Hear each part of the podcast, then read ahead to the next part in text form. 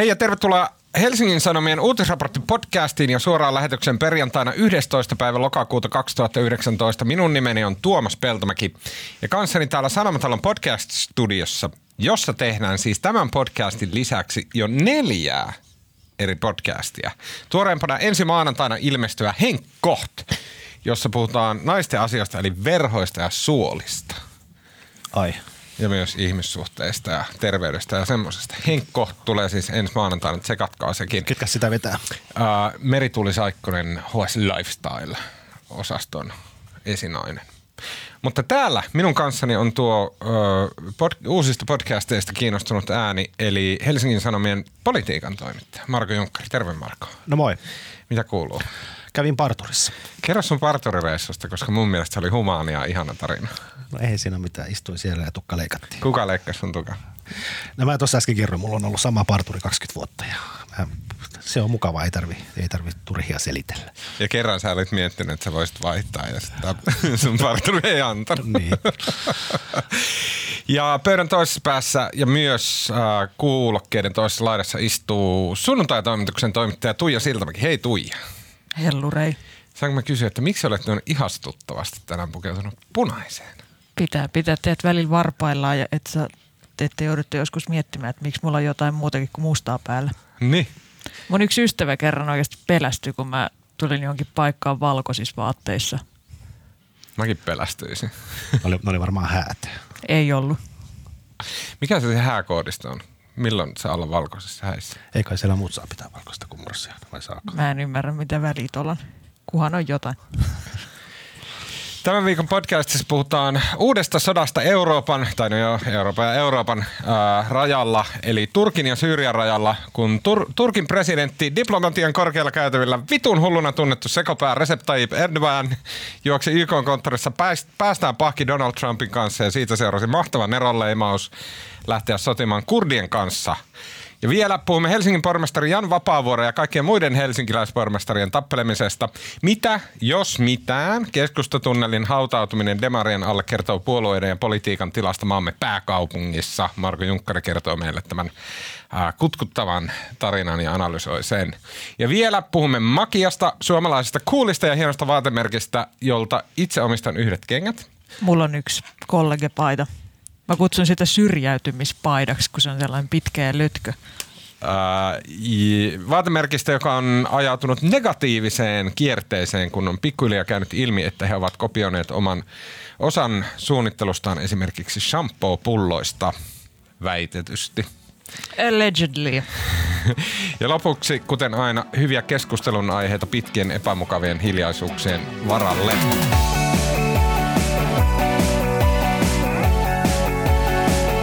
Tänään YK on lasten oikeuksien komitealle jätettiin, rekisteröitiin valitus siitä, että Suomen hallitus ei ole hoitanut suomalaisia tai suomalaisten jäl- jälkeläisiä pois Alholin pakolaisleirikeskus, vankileirikeskuksesta Tur- äh, Syyriasta.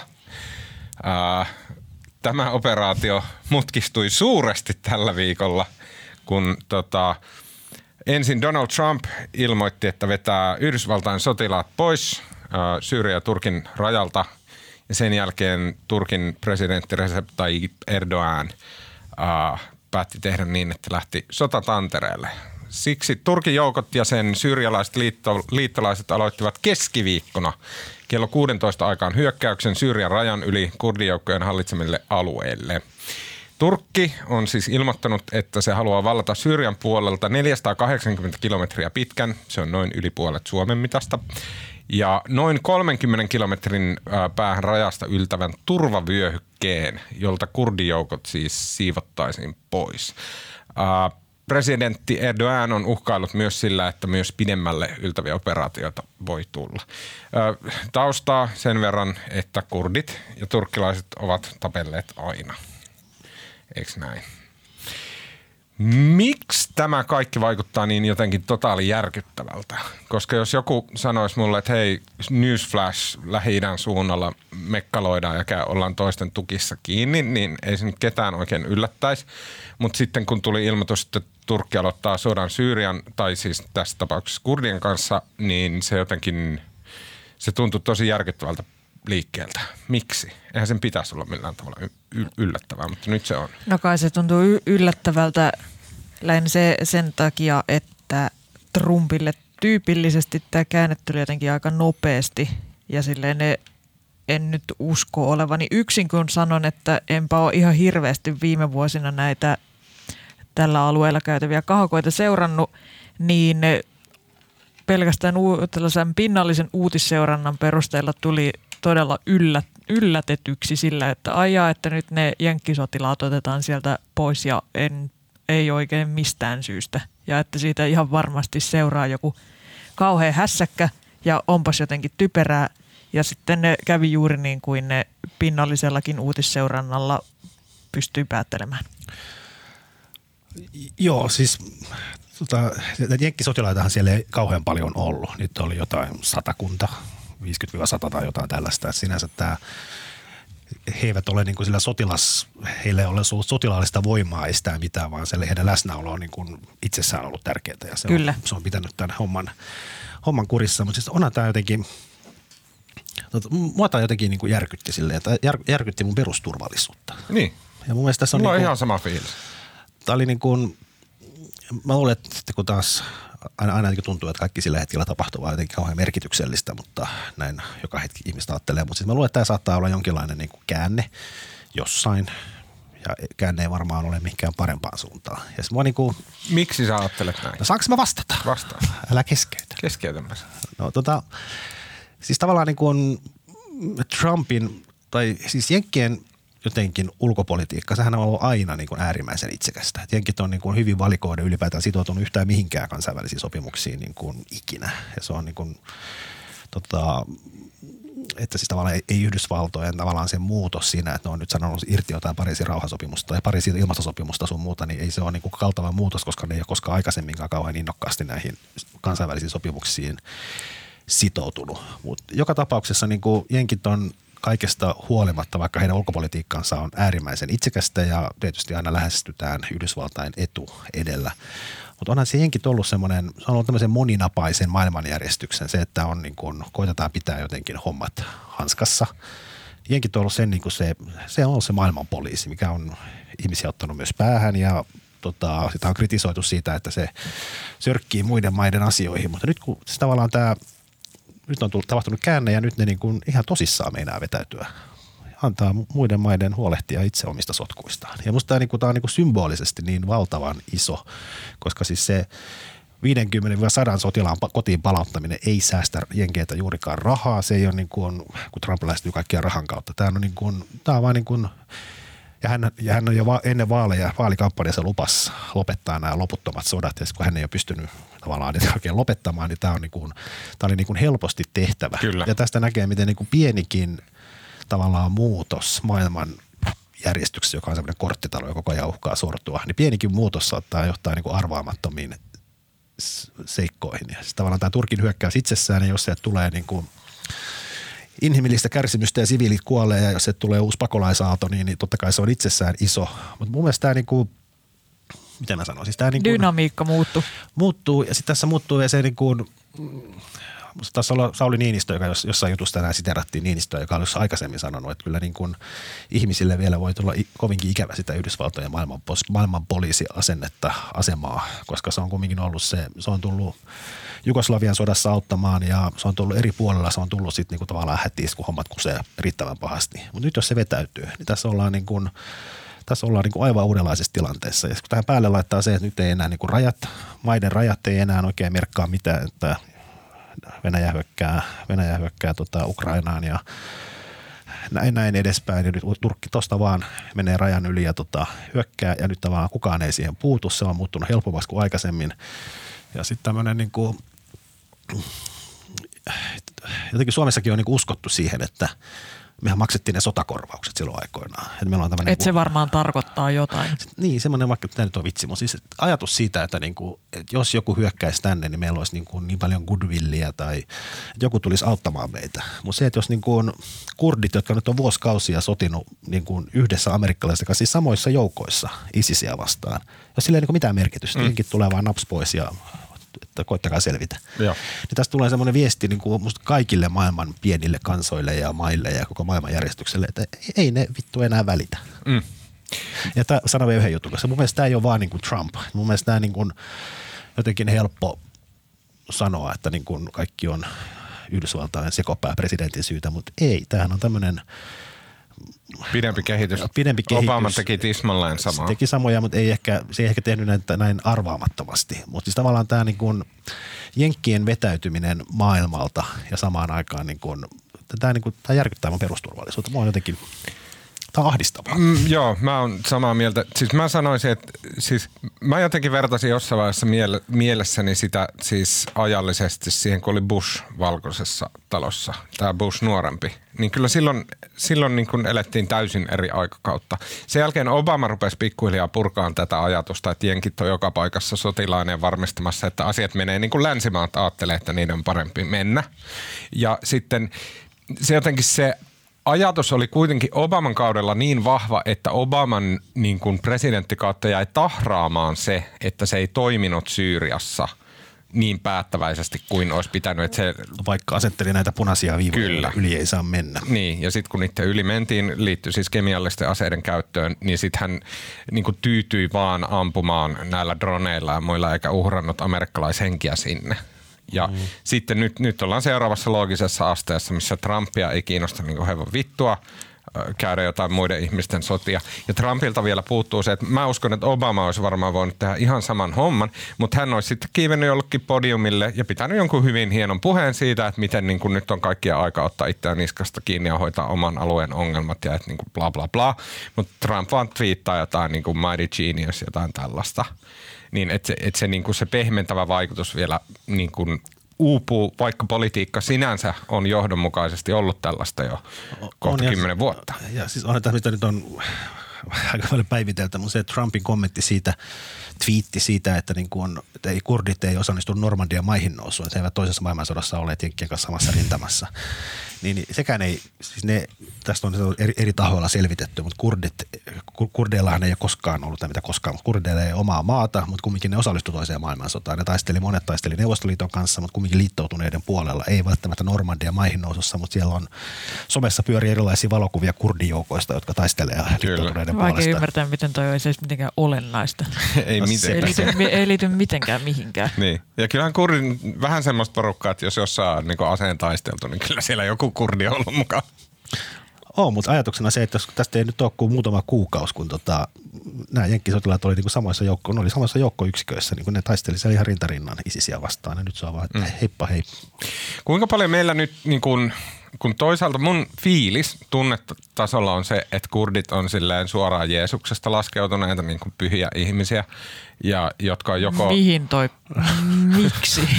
Sen takia, että he, heidän ympärilleen on tämän ISISin sodan aikana syntynyt semmoinen lähes myyttinen kuva, missä kun kurdi, kurditaistelija on kuvassa, niin hänellä on itse asiassa aika hyvät varusteet. Hän on niin kuin kovan näköinen. Hän on just sen näköinen, että hän niin kuin hyvin valo, valveutuneesti ja oikeaoppisesti pistää isisiä pataan. Näin, niin kuin tämä, tämmöinen niin kuin yleinen Kuten mielikuva. Jeesus. Kuten Jeesus, näin, näin. Ja sitten, että niin kuin mun mielestä meillä on ollut uutisoinnissa syystä, mutta että meillä on ollut vähän semmoista kurdi niin kuin gloria ilmassa. Mutta sitten jos niin kuin järjellä ajattelee, niin siis joku Lähi-idän kansa niin kuin, nahistelemassa tuolla, niin vittu, kun mä siitä ymmärrän, en varmasti mitään. Niin kuin, siellä on niin monimutkaiset ne suhteet ja kuviot ja näin, että niin kuin, onko tämmöiselle glorialle sitten niin kuin oikein katetta. Multa on jotenkin mennyt ihan ohi tämä kurdigloria.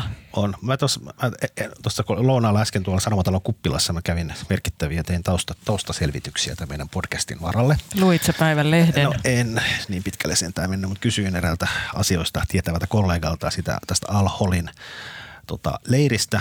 Ja sinne on siis tämä suoja-alue, mitä nyt Turkki on ilmoittanut sieltä, mistä kurdit häädetään, kurdis, kurdisotilaat häädetään pois, se on siis 30 kilsaa muistaakseni se alue. Kyllä. Ja se Al-Holin-leiri ei ole siis tällä alueella. Se, Joo, se on noin paljon se, se on noin 70 kilsaa siitä rajasta, Joo. että se on siinä ulkopuolella. Mutta nyt se siis se ongelma on se, että ne Al-Holin leirillähän on, siellä on kurdisotilaita. Ja nehän on nyt jo häippässyt sieltä. Ne on lähtenyt kaikki nyt Onko tappelemaan. ne lähtenyt? No, no, on- no näin ilmeisesti, mutta sieltähän niin Totta kai ne lähtee. ne lähtee sinne sotimaan turkkilaisten Okei. kanssa. Että kun siellä leirillä ei ole enää ketään valvomassa ketään. Paitsi ne vangit itse, Niin. jotka on siis kaikki aivan täysiä isissä kopeita. No mutta niinhän ne on. Siellä on Siis okei, okay, siirretään puhun nyt tästä, siis Suomehan tämä hyvin vähän liittyy paitsi kahdella tapaa. Alholin leiri, siellä olevat suomalaiset ja sitten laajempi kuvio, josta haluan myöhemmin puhua, eli siis liittyen tähän pakolaisasiaan Euroopassa. Niin okei, okay, siis äh, siellä Syyriassa kurdialueella on Alholin leiri. Siellä on noin muutama kymmenen suomalaista, äh, naisia ja lapsia. Äh, kuukausia suomalaisten huoli on kohdistunut siihen, että saadaanko ne suomalaiset lapset sieltä ulos. Ja tota, hallitus, vaikka on niin, niin kuin punaviher lässykkä hallitus kuin voi tässä maassa olla, niin ei ole saanut yhtään mitään aikaan. Ei ole oikein saanut edes minkäännäköistä puhetta tästä aikaan, että ilmeisesti siinä on joku niin kuin tosi iso ongelma, jota mä en näe tai mä niin kuin ymmärrä, että miten voi olla Lee Andersonille, Maria Ohisalolle, nämä jo keskenään on niin, niin kuin kaukana siellä jossain vasemmalla, että ne olisi varmaan kaksistaan käynyt hakemaan sieltä ne lapset pois, jos niin kuin näin olisi. Mutta silti mitään ei ole tapahtunut. Eikö ja nyt... se ole aika selvää, että mikä se tota, tai siis mä, mä oon ymmärtänyt, että se jotenkin vaan yksinke, yksinkertaisuudessaan se, että joo, YK lastenoikeudet sanoo, YK lastenoikeudet sanoo, että joo, hakekaa ne lapset pois sieltä, mutta sitten tota, on olemassa huoli ja sisäpoliittinen pelko, että niiden äidit on jotenkin ihan niin kuin täysin radikalisoitunut siellä ja sitten ne olisi meille sisäinen turvallisuusuhka. Eikä ainoastaan äidit, vaan myös on radikalisoitunut, vaan esimerkiksi oikeuskansleri Tuomas Pöysti, joka valehtelematta on Suomen hienoin mies, niin hän oli, en mä tiedä, se on jotenkin vaan niin loputtoman cool. Jos sen kanssa viettää viisi minuuttia, niin on sille ah, rakastaa sitä ihmistä niin Tuomas Pöysti oli ottanut oikeuskanslerin roolissa kantaa näihin lastenhakuasioihin ja siellä todennut, että kyllä, että itse asiassa valtiolla about on velvollisuus hakea ne lapset sieltä pois, mutta että siinä on tämmöinen ristikkäinen velvollisuus suojella omia kansalaisiaan ja että nämä äidit on riski ja myös se, että he on tahallaan radikalisoineet siellä lapsiaan väkivaltaiseen toimintaan, niin myös se edustaa riskiä suomalaisille. Näin on, ja se pointti lähtee tässä just samaan aikaan, sori vaan en, en tänne twiittaile, vaan luen näitä. Tässä on tämä Tuomas Pöystin lausunto, ja ajatus lähtee nimenomaan siitä, kun nämä kurdi, siis tämä vartijat, nämä ihmiset, tämä leirin vartijat, kun ne vähenee, niin, niin siellähän niin kuin, se niin kuin vääjäämättä johtaa siihen, että siellä kohta alkaa kaiken maailman rähinät, kun siellä ei kukaan enää katsomassa päälle. Niin, mutta siis tämä... Suomen hallituksen kannalta voi olla niin kuin hyvä, hyvä säkä, että jos sieltä lähtee nyt kaikki ne niin kuin kurdit, niin sitten ne saatetaan kaikki ampua se tai muilla tavoin tappaa sen leirillä, niin sitä asiaa ei tarvitse enää miettiä. Ehkä se on niiden taktiikka. Pragmaattista. Joo, on, on, en tiedä, onko, miksi tämä on kestänyt näin kauan, mutta onhan siis varmaan yksi asia se, että tässä on niin kuin vaikea ehkä löytää sitä tahoa, jonka kanssa tästä nyt neuvotellaan, Kyllä. Että, koska se on kuitenkin niin kuin, tilanne on hyvin sekava siellä. Se, se on Syyrian aluetta ja sitten Bashar al-Assad on se niin kuin head honcho Syyriassa, mutta kuitenkin käytännössä... Hirveän mukava tyyppi. Kurdit on ne, jotka määrää sillä alueella ja sen, kurdit ei ole mikään maa, joten Suomella ei ole mitään, niin kuin, ei, niin, ei kurdeilla jotain omia diplomaatteja, joten kanssa suomalaista voisi lähteä saunomaan. Kyllä. Sitten siinä on myös sekin kysymys, että niin kuin, niin kuin Pöystikin sanoi, että nämä lapset pitäisi kotiuttaa, mutta miten ne lapset kotiutetaan ilman niiden huoltajia?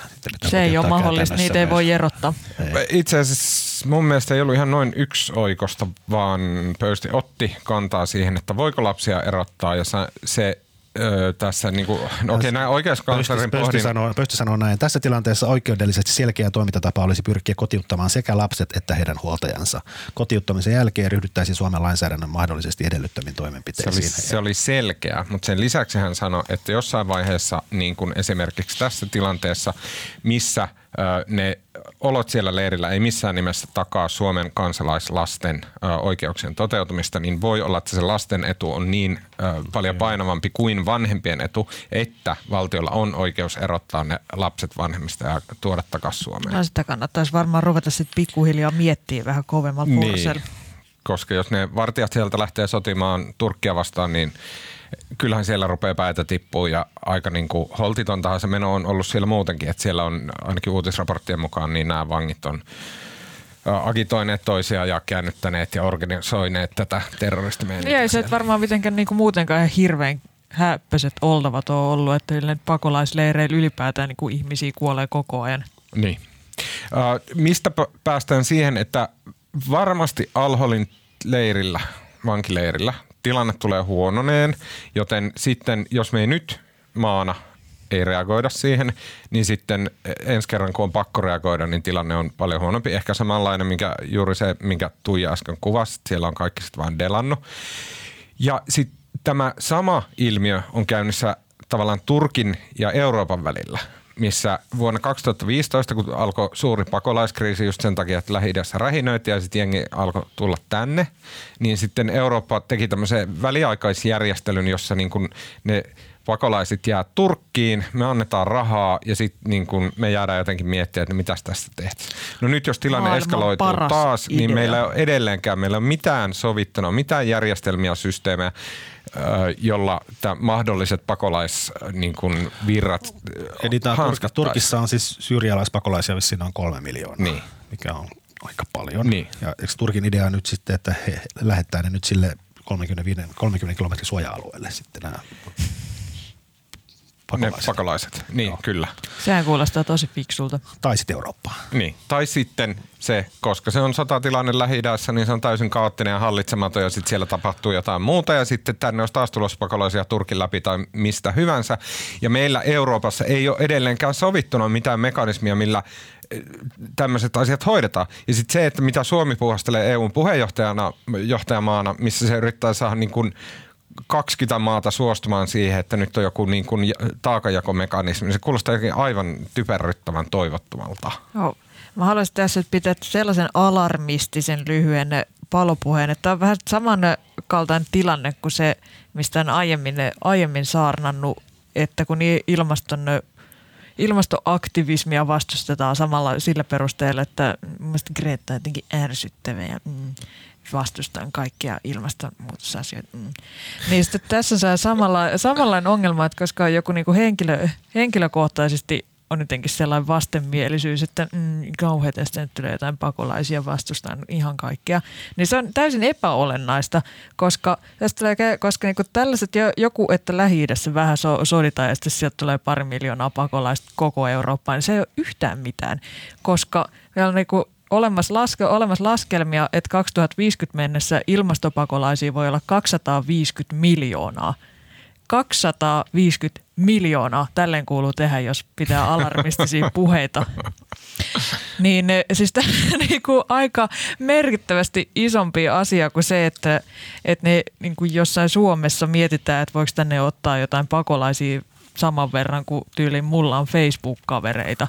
Niin tässä on aika paljon isommat, isommat asiat kyseessä ja, niihin, ja se ei ole mitenkään vapaaehtoista tavallaan, että niihin pitäisi reagoida, vaan pitää alkaa rakentaa jotain systeemiä, koska se ongelma ei katoa mihinkään, se Kyllä. vaan pahenee. Ja sitten onko se ikinä maailman historiassa jotenkin onnistuneesti estetty jotain niin kuin miljoonia, kymmeniä miljoonia, satoja miljoonia ihmisiä liikkumasta. Jos ne, jos ne niin kuin rajat yritetään pistää kiinni väkisin, niin mun, ve, mun veikkaus on, ja kuulitte sen täältä ensimmäisenä, että tästä tulee aivan hirveä sota, jossa hupenee kyllä järki ja rahat ja toivo ja maailma romahtaa ja Sä et millään, tavalla, sä millään tavalla auta mua kasaamaan mun perusturvallisuutta. Mä oon tosi pahoillani, mutta Sellaista se elämä on, Marko. Mä oon lopputulevasta, mä oon samaa mieltä, mutta mun mielestä on, sun avautumisen alkupuoli oli kuitenkin väärä. Kukaanhan ei ajattele, että se olisi niin Euroopan kohtalohetki, että tänne tulee joku pari miljoonaa siirtolaista Oletko jostain. Oletko ikinä nähnyt yhtään perussuomalaisten kannanottoa? Vaan, että se laajempi huoli on se, että vaikka tänne tulisi sille neljä niin kuin poikke- po- poikkeuksellisen isoa pakolaista, niin sit tää, täällä niin kuin ihan meidän omasta toimesta me vedetään niin pahat hysteriat siitä ja saadaan niin kuin ihan itse tämä meidän oma pakka niin sekaisin, että koko poliittinen järjestelmä menee uusiksi. Uusia puolueita syntyy sen takia, että niin kuin Alepan nurkalla nähtiin yksi mustamies. Et sehän se on tässä se ongelma, että et, et me itse pistetään tämä meidän stabiili laiva aivan sekaisin sen takia, että tänne tulee silleen nanomillimetrin kokoinen pisara porukkaa jostain muualta. Kyllä, kyllä.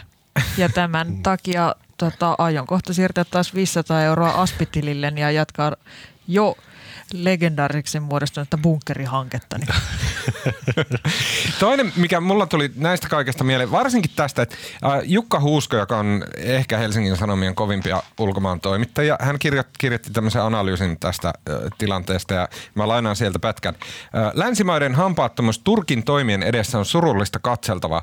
Turk- Turkki pystyy pitämään Eurooppaa näpeissään uhkaamalla pakolaisilla. Pakolaisia kuin ruttoa pelkäävät ja pelon politiikalla valtaa saaneet Euroopan oikeasta populistit varmistavat sen, että Turkin ase toimii. Niin, mulla tuli tästä mieleen se, että yksi niin semmoinen, okei okay, ehkä vähän filosofinen pointti, mutta mitä Apua. pitäisi tarkastella on periaatteet. Ja, ja kun kuitenkin länsimaat, ja okei okay, sanotaan vielä niin kuin Eurooppa, se on kuitenkin aika semmoinen, että samat periaatteet on läpi alueen. Niin yksi periaate voisi olla se, ettei tehdä yhteistyötä silleen ihan vitun sekopäisten diktaattorien kanssa, niin kuin Erdogan. Ja jos meillä olisi tämmöinen niin pieni selkäranka löytys, niin sitten me oltaisiin varmaan silleen, että me ei oltaisi ulkoistettu isoa siivoa meidän ulkopolitiikasta tosta noin vaan Erdoganin käsiin, että hän hanskaa jotenkin meidän pakolaiskysymykset.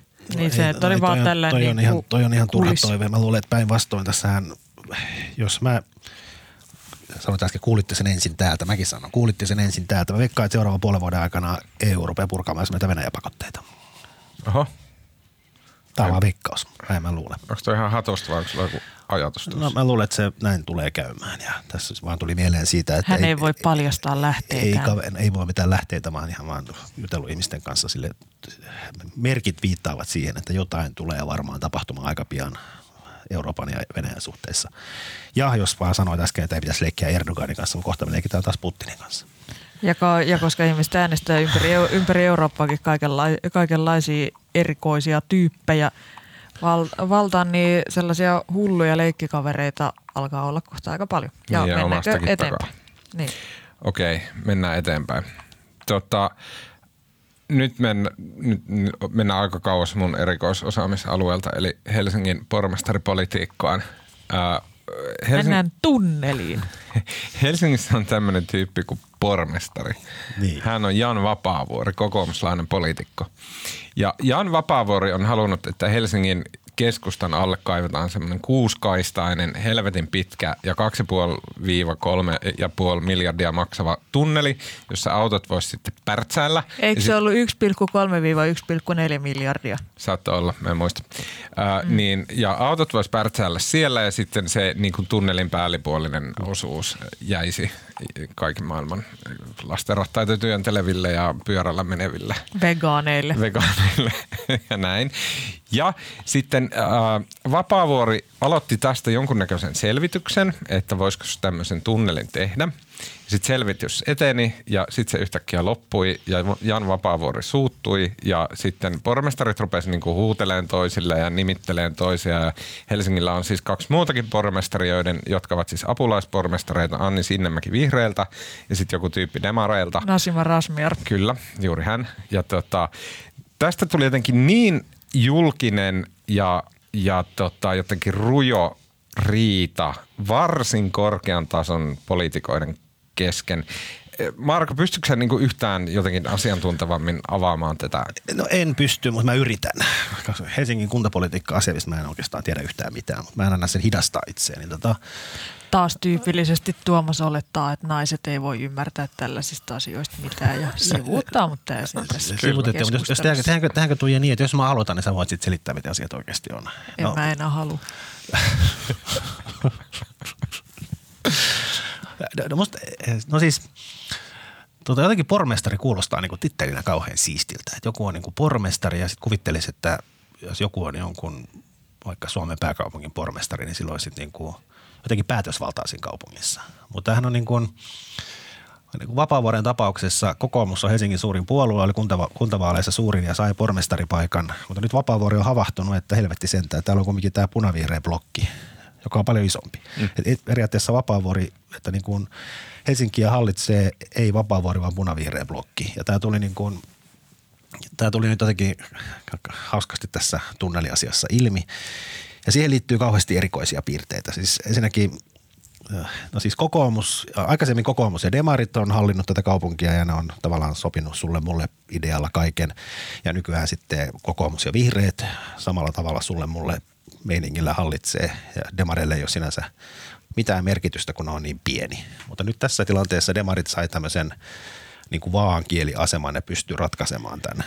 Ja tässä tähän liittyy nyt niin kuin, tämä, tavallaan tämä prosessi oli se, mistä se Jan Vapaavuorin melskas oli se, että niin kuin tavallaan oli sovittu siellä kaupungin johtoryhmässä, missä on edustajia täältä, että tavallaan tehdään, että selvitetään tunneli ja selvitetään, niin kuin viedään selvitysprosessi loppuun asti ja sen jälkeen päätetään, että mitä tehdään.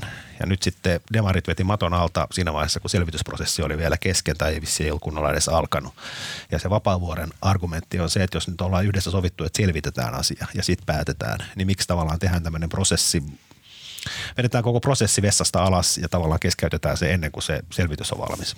Ja tässä on tämä tapahtuu jotenkin hyvin erikoisesti. Olen ymmärtänyt, varmaan joku podcastin kuuntelija korjaa, jos on väärässä, mutta siis tota, demareiden Evelina Heinaluoma, joka on heidän valtuustoryhmän johtaja käsittääkseni, niin itse asiassa Evelina Heinaluoma kannattaa tai oli siis tunnelin puolella, mutta häneltä veti nämä muut demarit maton alta ja ne se demareiden valtuustoryhmä sitten päättikin, että ne äänestääkin vastaan. Ja nyt ne pystyivät sitten kaatamaan koko tämän, ei edes tunnelia, vaan tunneliselvityksen. Ja tämä Vapaavuori tavallaan hermostu, tai mä luulen, että lähinnä oli vinaan tästä, koska hänelle on kuntavaalit lähestyy, niihin on enää puolitoista vuotta aikaa ja Pitää tehdä voimannäyttöjä. Pitää tehdä voimannäyttöjä ja Vapaavuori piti näyttää, että hän on kovis ja hän uskaltaa ärhennellä, vaikka sille ei ole enää tässä vaiheessa mitään merkitystä. Ja samalla demarit päätti kuntavaalien lähestyessä nyt niin kuin profiloitua tavallaan, että me ollaankin taas ymmärretään ilmastoa ja luontoa. Tämä oli niin kuin tämmöinen kuntavaalien lähestymisestä johtuva poliittinen aika likainen temppu demareilta, millä ne tavallaan veti maton alta tältä prosessilta ja samaan aikaan vapaavuodelta täysin tämmöinen ehkä Oscarin arvoinen teatteriesitys, että hän on muka suuttuvinaan tästä. En mä tiedä. Mulla tulee mieleen, että onko demokratia kuitenkaan sit se keino, millä nämä hommat pitäisi hoitaa? No, jos yhtään veikkaa, niin vapaavuoden mielestä ei. Hän, hän mielellään päättäisi ihan itse kaikesta. Näitä Tuija. Arpominen. Voisi olla kokeilemisen arvoinen ajatus. Mua on hämmentänyt tämä, tämä tunneliasia kun ensimmä, siitä asti, kun mä ensimmäisen kerran luin sitten jonkun jutun Hesarista, ja mun mielestä koko ajatus kuulosti vaan niin täysin päättömältä, että jotenkin se perusti sille, että nyt menee jotain rekkoja, menee keskustasta, niin ratkaistaan se silleen, että räjäytetään tämä koko paska tästä auki ja pistetään ne menee sinne maan alle, mutta eikö tällä ole nyt kaikkia kehät, teitä ja kaikkia sellaisia. Eikö ne mene kauempana? Mistä, mä en, en mä tiedä, mä täältä kotoisin. niin, mutta siis kun musta tämä niinku... Tai miksei autoja voisi olla vähemmän? Sekin olisi. Miksi, miksi voi kulkea metrolla? Tota, niin, miksei rekat voi no, mennä metroon? Jotenkin tässä on aika se koska mä en tiedä uskoks kukaan oikeasti, että tämmöistä niin kuin melkein puolentoista miljardin tunnelia olisi tänne joku ruvennut rakentamaan. Niin, sillä ihan luulen, niin kuin noin vain. Että sen takia tässä mä en tiedä kannattaako tässä edes, niin kuin edes puhua siitä itse asiasta, eli tunnelista, kun sen toteutuminen oli musta hyvin epävarmaa koko ajan. Tämä kiistahan johtuu nyt pelkästään prosessista ja mikään ei ole yhtä siistiä kuin prosessi. Ja tota, Eli tämä oli Prosessi niin kuin, on parasta, mitä voi tehdä housut jalassa. On, ja tässä, tässä tapahtui tämmöinen tämmöinen tota, poliittista kähmimistä ja pelaamista niin kuin kaikkein jotenkin pahimmalla tai kauneimmalla tavalla. Mm. Mä haluan tangentiaalisesti hypätä tämän aihepiirin puolesta siihen, että... Sä haluat puhua enää tästä? mä en taju tästä mitään. Okei, okay, mä, mä oon joskus itsekin seurannut Helsingin kuntapolitiikkaa ja se on jotenkin aivan hirveätä. Se on niin tosi sille alhaista. Se on niin kuin, jos niin kuin, sanotaan kansanedustajatasolla yritetään edes niin kuin ylläpitää semmoista imagoa, että tässä ollaan niin kuin arvokkaita ja, ja tällaisia näin, niin sitten siellä Helsingissä niin kuin ei vaan ei vaan edes yritetä. Mun mielestä se kaava menee niin, että mun mielestä niin kuin valtakunnan politiikasta toimitaan sille hienosti ja sivistyneesti. Kuntapolitiikassa on vähän törkeämpää ja pahinta on sitten tietysti ylioppilaskuntapolitiikka. joo, joo. Vai mitä entinen aviisin päätoimittaja? Haavat on vielä niin tuoreet, että en mä tiedä, voiko mä ottaa tuohon edes kantaa ilman, että joku, joku ärsyttävä opiskelija-aktiivi viittaa tai kirjoittaa jonkun mielipidekirjoituksen. Taas luodaan huonoa henkeä juuri näin tärkeinä aikoina.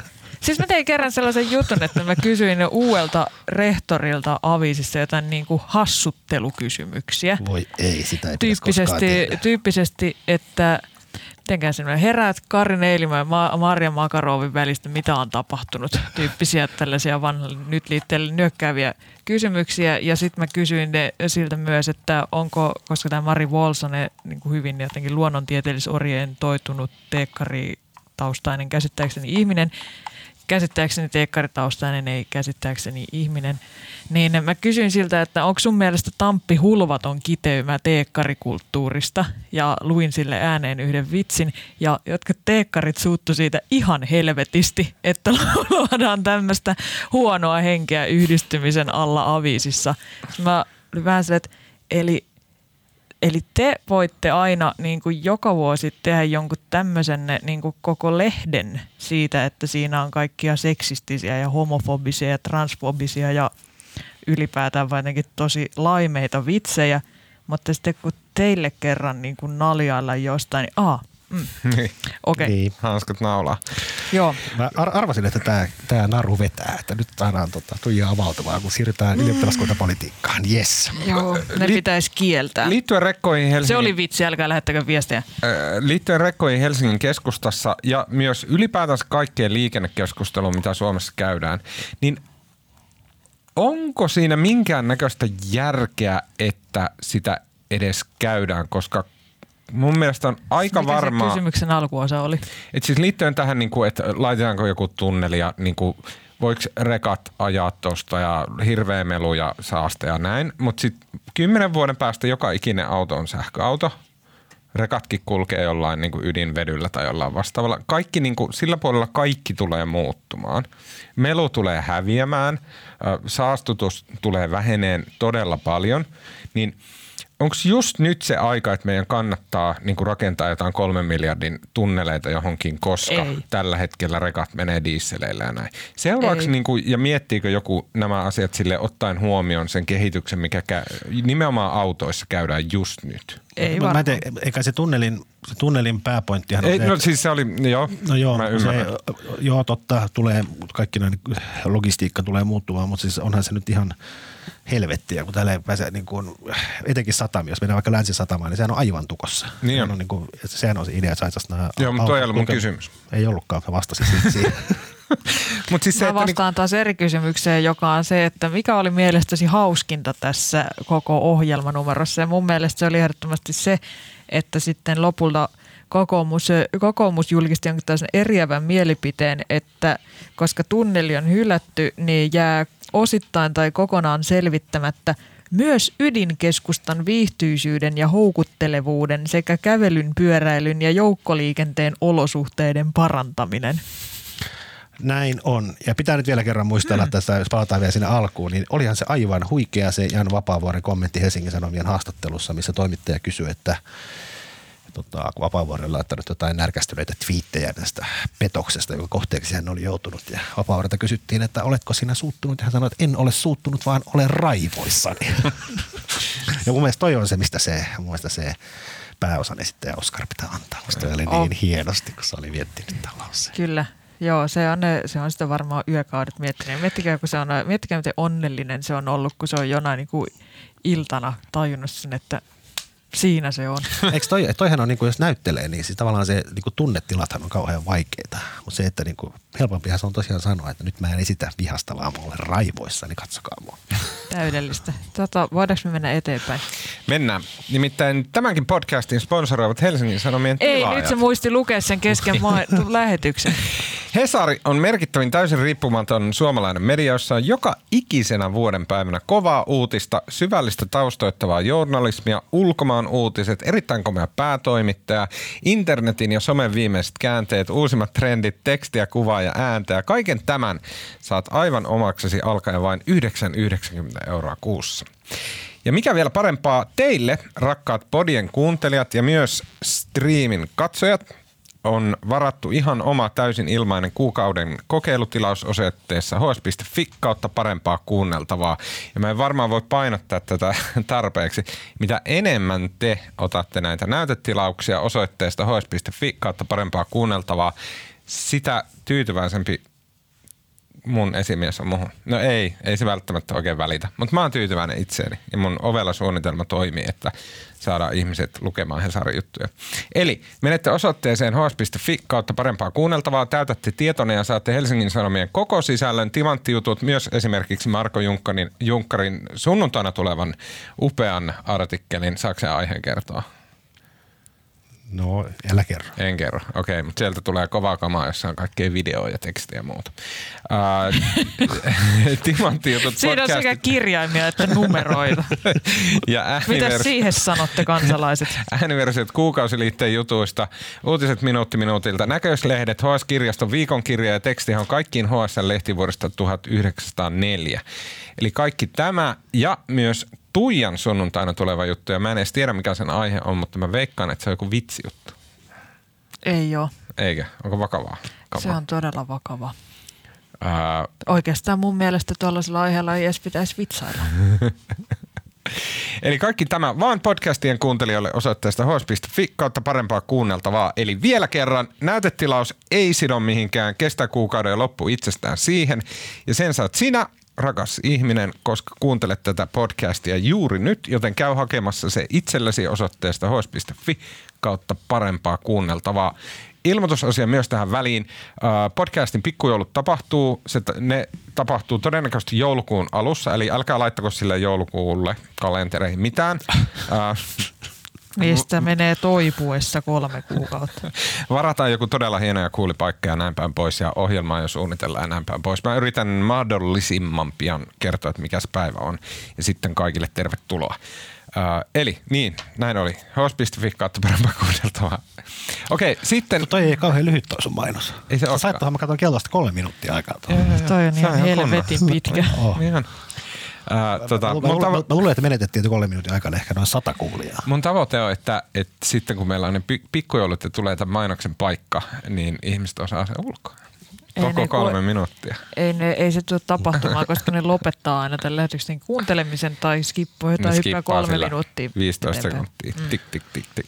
Joka no tapauksessa. Niin. Uh, tällä viikolla sosiaalisessa mediassa ja lehdistössä ehkä laajemminkin on keskusteltu suomalaista vaatemerkki Makiasta – joka on tämmöinen, miten sen sanoisi, kalliita vaatteita, upeita, pohjoismaista designia. Kalliita pelkistettyjä vaatteita tyylitietoisille kaupunkilaisille, joilla on jo tarpeeksi Samujin paitoja. Kyllä, tämä on selkeästi niin Samujin sukulainen tämä makia-merkki näiden tiettyjen piirien suosiossa. Tiettyjen piirien, joilla on rahaa. Ja Kumpi on kalliimpi, Samoji vai makia? Varmaan Samuji. Okei. Okay. Eikö makialla, makialla on aika paljon sellaista niin kuin sellainen, tiedätkö, niin kuin tyylikäs, yksinkertainen, minimalistinen, laadukkaista niin kuin raaka-aineista tuotettu paita. Samuilla on sitten sellaisia kaapuja. Okei, okay, hyvä. Uh, Makia vähän yllättäen, koska he on niin kuin visuaalisesti olleet aina todella silleen kuulee ja hienoja. Niin kuin, Tiedätkö, se on freesiä. Freesiä, joo. Niin sitten vähän yllättäen paljastui tällä viikolla, että he on nostaneet monia näitä designejaan muilta tahoilta, muun muassa pursiseuroilta ja melojilta ja shampoo-pulloista ja muista. Ja tämän takia Makia on nyt ruvettu riepottelemaan aika reippaasti. Helsingin uutisissa. Sanomissa oli seitsemän juttua aiheesta. Kyllä. Oliko? Oli. Ja iltapäivälehdissä oli huomattavasti vielä enemmän. Ja sen lisäksi sosiaalinen media on kiehunut. Tuija, uh, mitä sä oot mieltä Makian tilanteesta? Onko tämä ollut oikeutettua tämä ryöpsytys? No ne tässä nyt ehkä joo aina niin kuin alu, mun mielestä oli aivan perusteltua nostaa tämä asia esiin, että jos se esiintyy semmoisena niin kuin todella, todella graaf, graafisen suunnittelun nerona ja tota, niin kuin itse tota, laadukkaana ja bränditietoisena toimijana ja niin edelleen. Ja sitten jos paljastuu, että on itse asiassa että on luvatta käyttänyt jonkun toisen suunnittelemaa logoa, niin kyllä nyt sitten tota, pitää tekemisistään vastata. Tietysti olen sitä mieltä, että kyllä kohu on osittain mennyt jo liian pitkälle.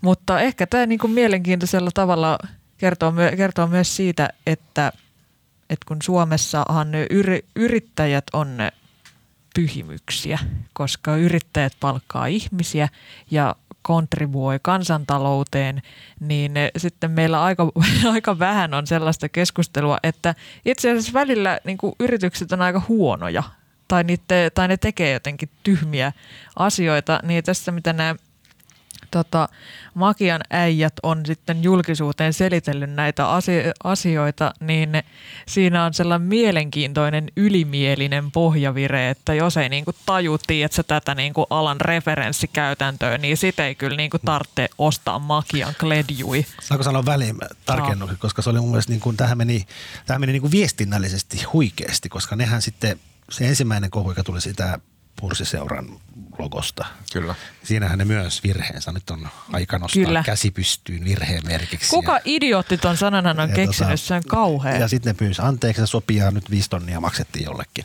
Mutta sitten seuraavana päivänä, kun ne rupesi tulee lisää, niin sitten se rupesi mennä ihan päin helvettiin. Joo. Sitten järjesti se info, missä ne tavallaan ilmoitti, että olette kaikki ihan dajuja ja teitä Kyllä. mistä ja Suomen kanssa on tyhmää. Joo, se oli, mä otin sen, mä otin sen, mä otin sen ylös. Se meni jotenkin...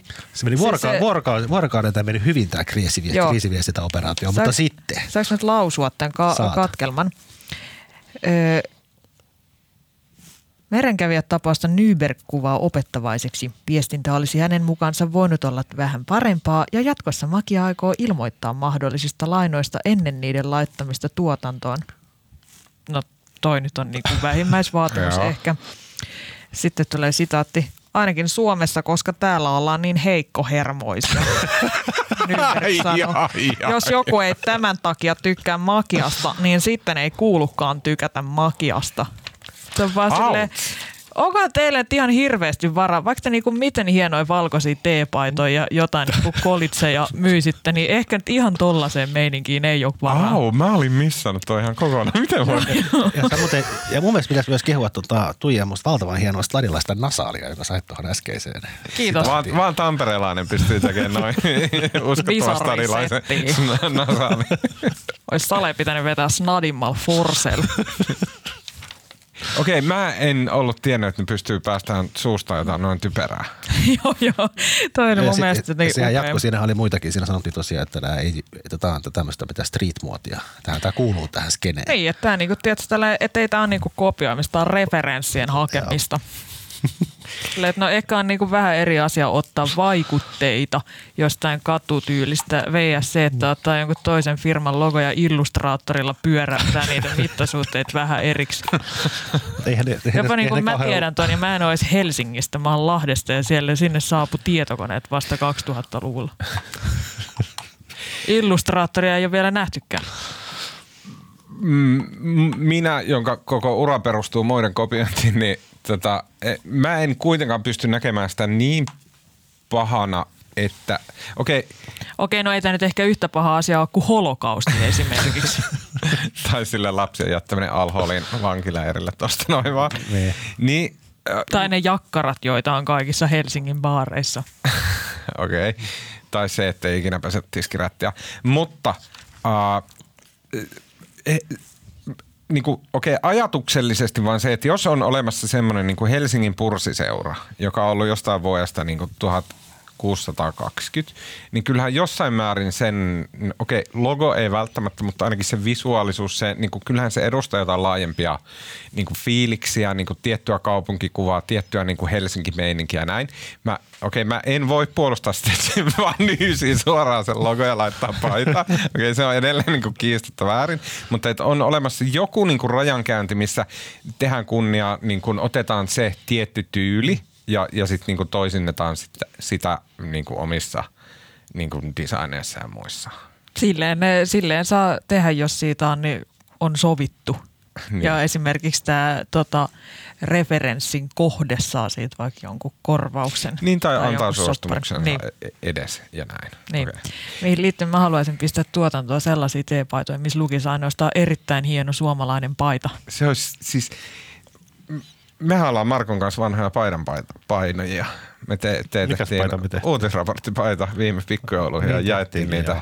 jossain tietovisailussa tai jossain Ei tämmöisessä. toi mikään Väinö Tanner-paita on, mutta ihan hyvä. Mehän aikoinaan yliopistolla me, me, me tehtiin semmoisia vahva Marko-paitoja, missä oli mun kuva.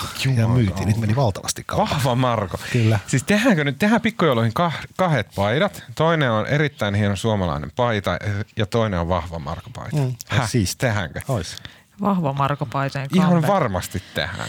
No niin, oliko tästä vielä jotain? Oli, koska mä haluan puhua, ai, siis mulla ei tästä asiasta ollut mitään sanottavaa, mutta mä oon kerran yrittänyt kusettaa makiaa. Ja tää on hirveän Ai häpeällinen tarina ja mä aion kertoa sen silti. M- Mulla on nimittäin ne makian kengät, johon mä silleen niin foreshadowasin tuossa introjonossa.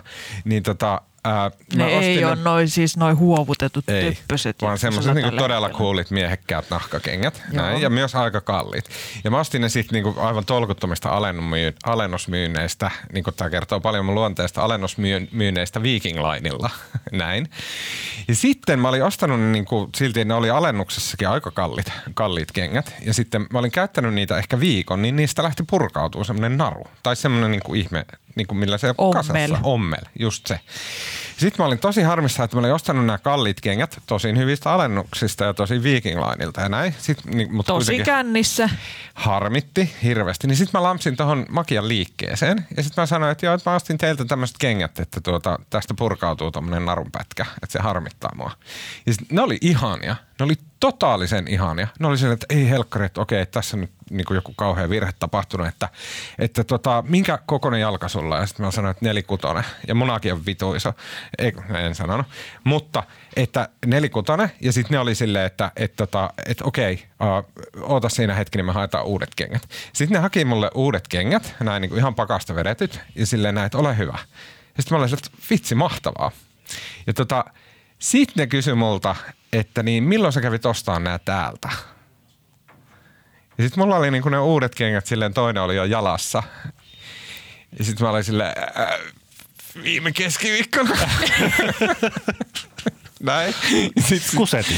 Joo, sitten se myyjä oli silleen, että okei, että o- olisiko sulla kuittia mukana. Mä, että, "No, vitsi kun ei, nyt tota, ei sattunut. Lapsi näin. söi sen. Sitten se meni sinne tietokoneelle ja rupesi, että katsotaan, jos se löytyy se kuitti täältä. Ja sitten mä olin, että ah, kylmää hikeä rupesi puskea. Mä olin, että ai kauheata, kauheata, kauheata.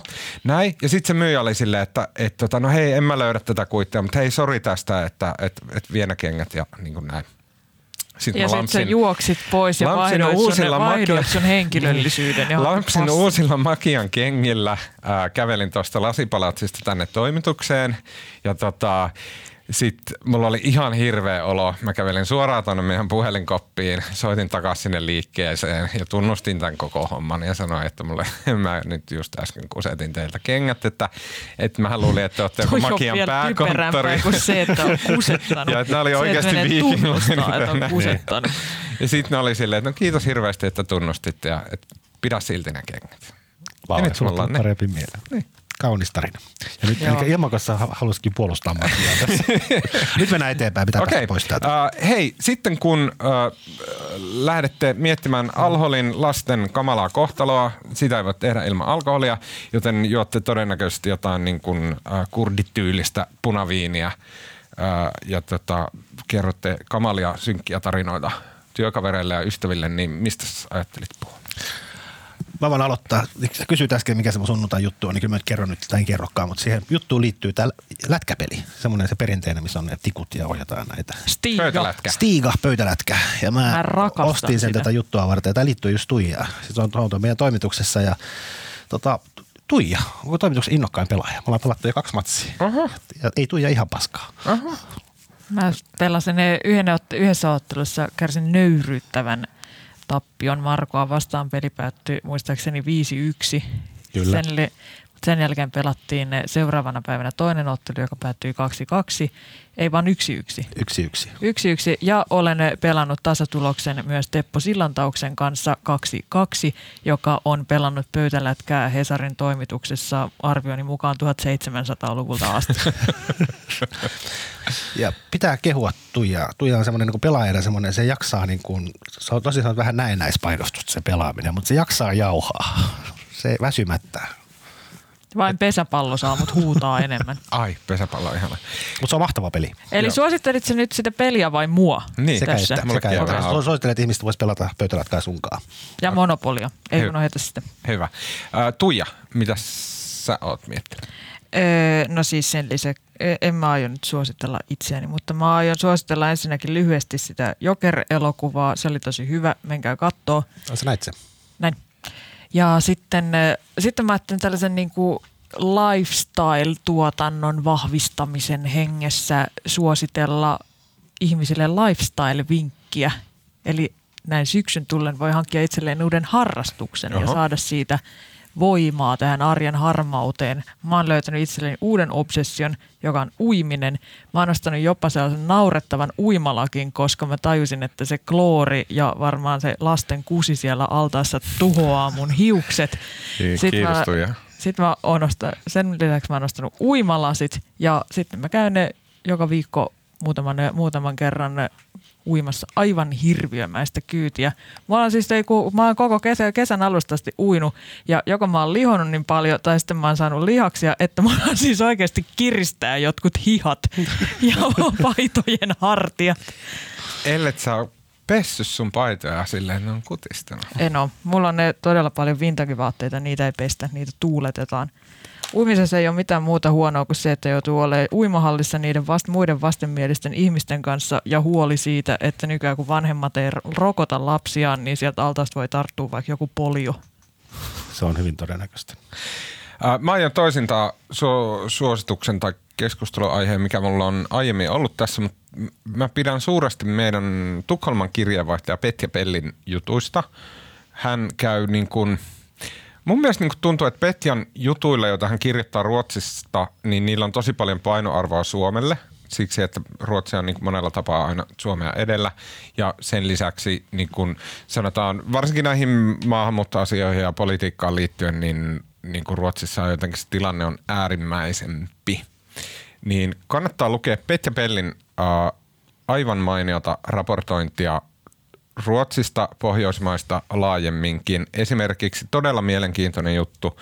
Ruotsalaisprofessori kuunteli lähes tuhatta asukasta ongelmallisiksi listatuissa lähiöissä.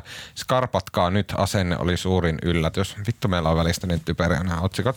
Mutta siis niin kuin, juttu oli todella mielenkiintoinen. Äh, Hän Petja on haastatellut professori Peter Esajassonia, joka on tehnyt tämmöisen suuren tutkimuksen Göteborgin lähiöistä ja sitten, että minkälainen se lähiö on, mitä ongelmia ne asukkaat itse kokee siellä olevan. Ja yksi esimerkiksi oli ihan vaan tämmöinen, niin että, että kuin paljon sitä alueen kohesiota syö se, että joku laittaa roskapussit roskisten viereen, eikä sinne sisällä.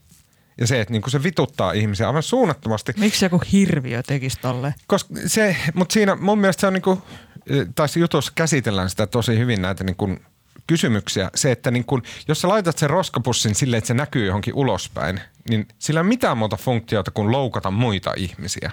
Siis silleen, että joku sitten joutuu kattelemaan sitä sun roskapussia. Se on tavallaan niin iso keskisormi niin kuin sun naapureille ja kanssaihmisille.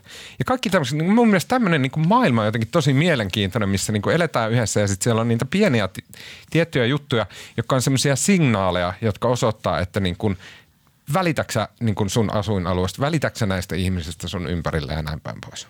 Tosi jotenkin mielenkiintoista kamaa. Mä välitän mun naapureista sillä tavalla, että mä en ihan joka viikon loppu järjestä juhliin mun asunnossa. Enkä kuuntele Ramsteinia hirveän kovalla. Kauhean usein. ainakaan arkisin. Uh, toinen, mitä mä haluan pikaseen suositella, vielä? on uh, podcastin ystävä Mennään nimittäin pelaamaan jo. Anna-Sofia Berner.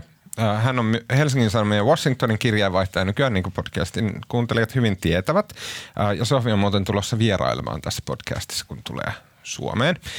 Niin tota, Sofia kannattaa seurata ennen muuta Instagramissa. Sohvi tekee sinne näitä My Stories, uh, tota, My Story-postauksia. Ne on todella hyviä. Ihan todella taidolla Niin. ja huumorilla ja kaikella tehty. Ja siksi suosittelen, että, että tsekatkaa Anna-Sofia Berner Instagramista ja hänen My Storyt. Ne on ihan älyttömän hyviä. Joko saa mennä. Okei, siinä kaikki tältä erää. Kiitos. Kiitos. Kiitos, Kiitos. Äh, Marko Junkkari. Kiitos Tuija Siltamäki. Kiitos paljon. Minun nimeni on Tuomas Peltomäki ja äänen ja leikkauksen meille tekee tällä viikolla Kristiina Marttinen ja me kuullaan taas ensi viikolla.